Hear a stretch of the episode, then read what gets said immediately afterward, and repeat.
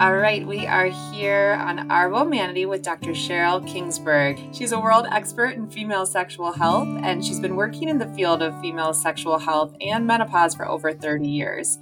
She's past president of the International Society for the Study of Women's Sexual Health, ISSWIH, and also the Menopause Society. I am so lucky to have her here in Cleveland. I benefited from her teaching and her sharing of her knowledge when I was a resident, and I continue to benefit now that I'm back here in Cleveland. And I'm so lucky to have her here to answer this question that was submitted to our website. So welcome, Sheryl. Thank you. And can I say we are thrilled to have you back in Cleveland. You had to travel the world before you decided Cleveland was the place you wanted to land. So the fact that you have come back and we have been really able to create a sexual medicine program that is truly multidisciplinary, we owe to you really taking on sexual health. So I'm happy to answer your questions and welcome back to Cleveland. Thank you. All right. So here's the question that someone submitted. I don't know if this is a woman or man. It's not gendered here, so we'll see. It says, hi, Dr. Pope. I'm interested to hear if you've heard of other women who have become basically asexual. Okay, so I'm assuming this is a woman submitting this.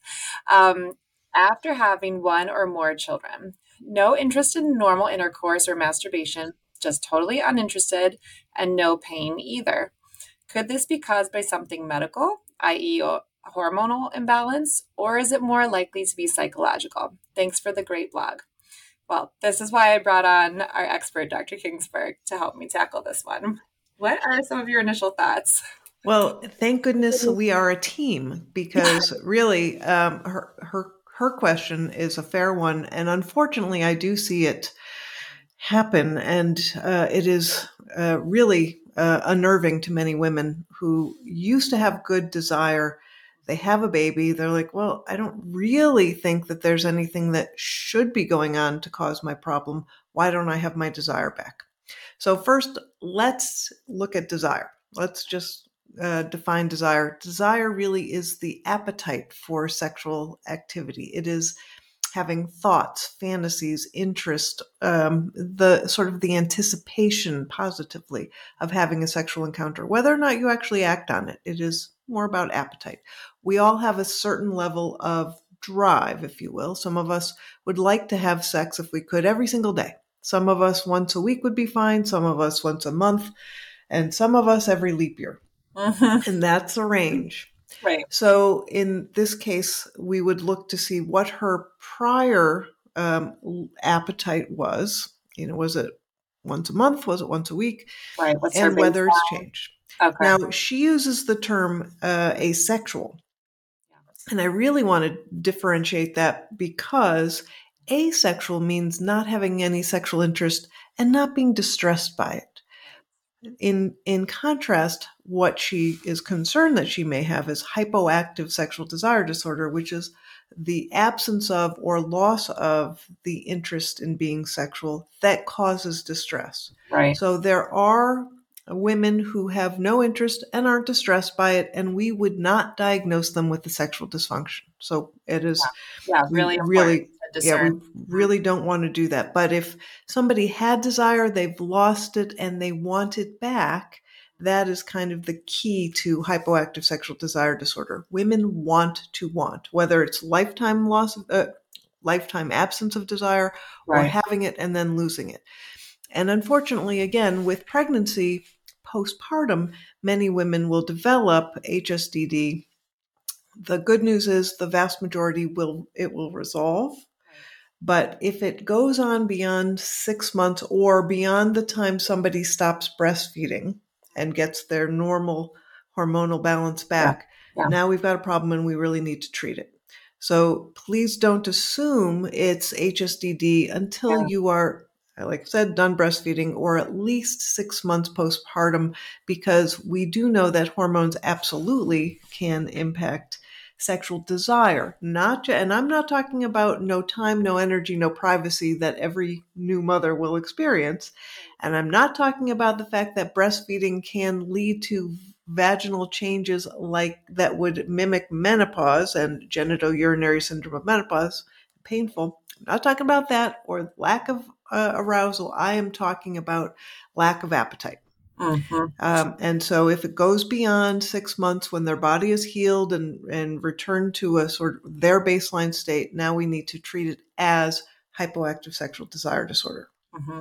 It's really interesting that you mentioned that timing, because I have read and actually heard women talk about this themselves in clinic too, that sometimes in those early months or that first year, they're breastfeeding, they have a baby on them frequently, and they have this skin contact and this sort of, you know, you get all those great chemical endorphins from that as well.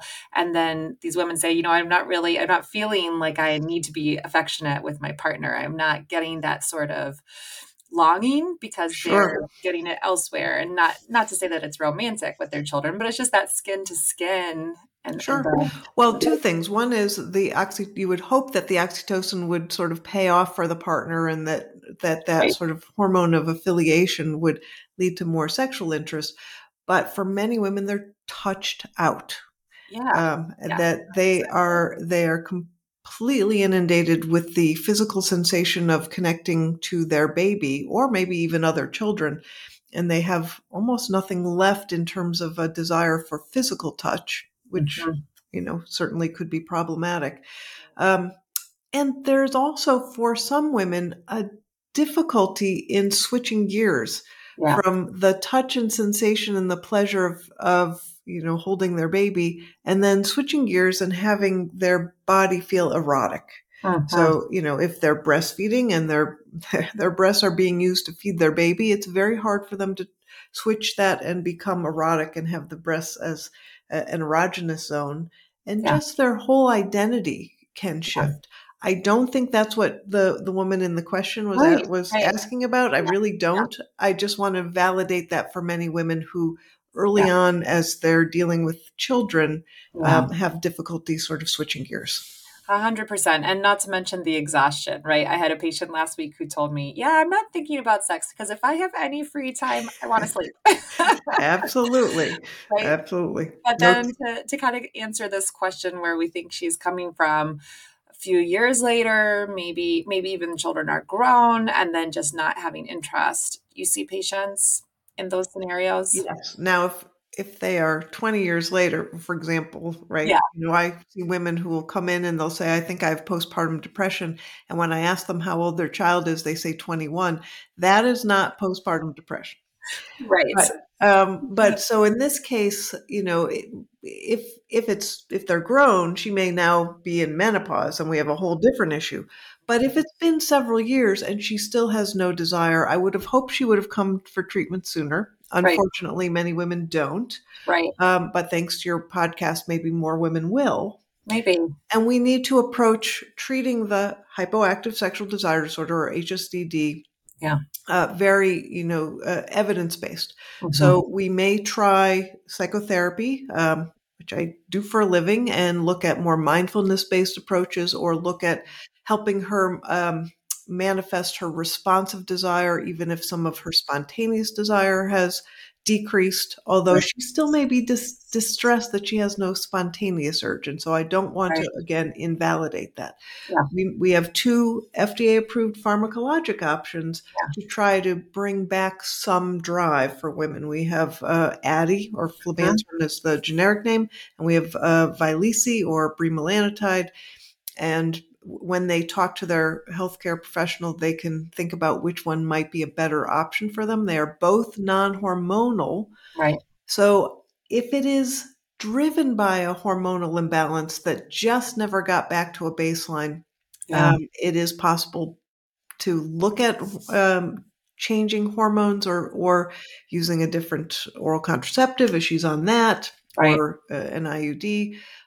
But it may be that what caused the problem may not be what we use to treat it. Yeah. And you bring up a really good point, actually, that now that this person has already had children, maybe she's taking other medications that as a side effect are going to cause low desire, right? So if she's trying to actively not become pregnant, maybe she's on an oral contraceptive and now all of her free testosterone is bound up by that. So her drive is decreasing.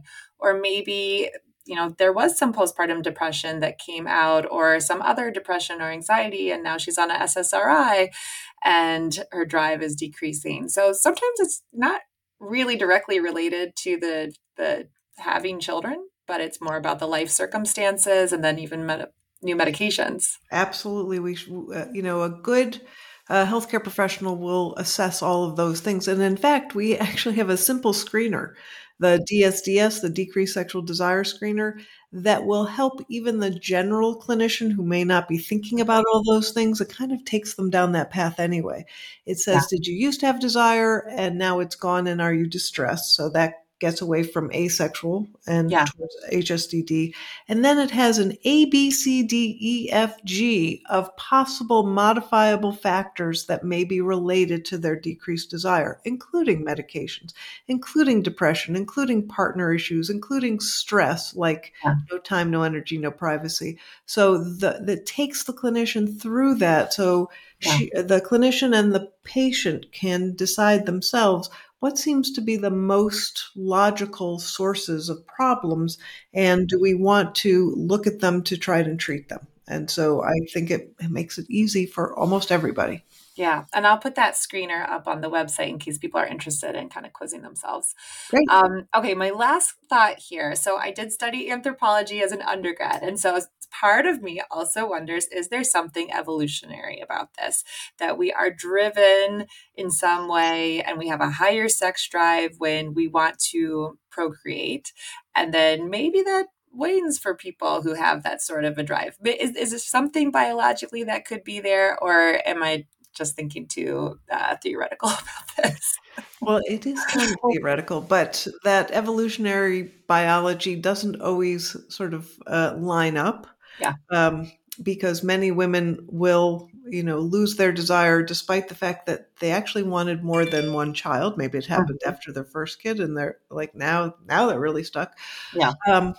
So that may not work. And I do think that there may be a hormonal issue. Mm. But it isn't necessarily, pre and post children. It may be during their menstrual cycle. And we do know that some women, not all, will experience changes in their level of drive based on where they are in their menstrual cycle. And others are like, I have no idea where I am in my cycle. I have no idea.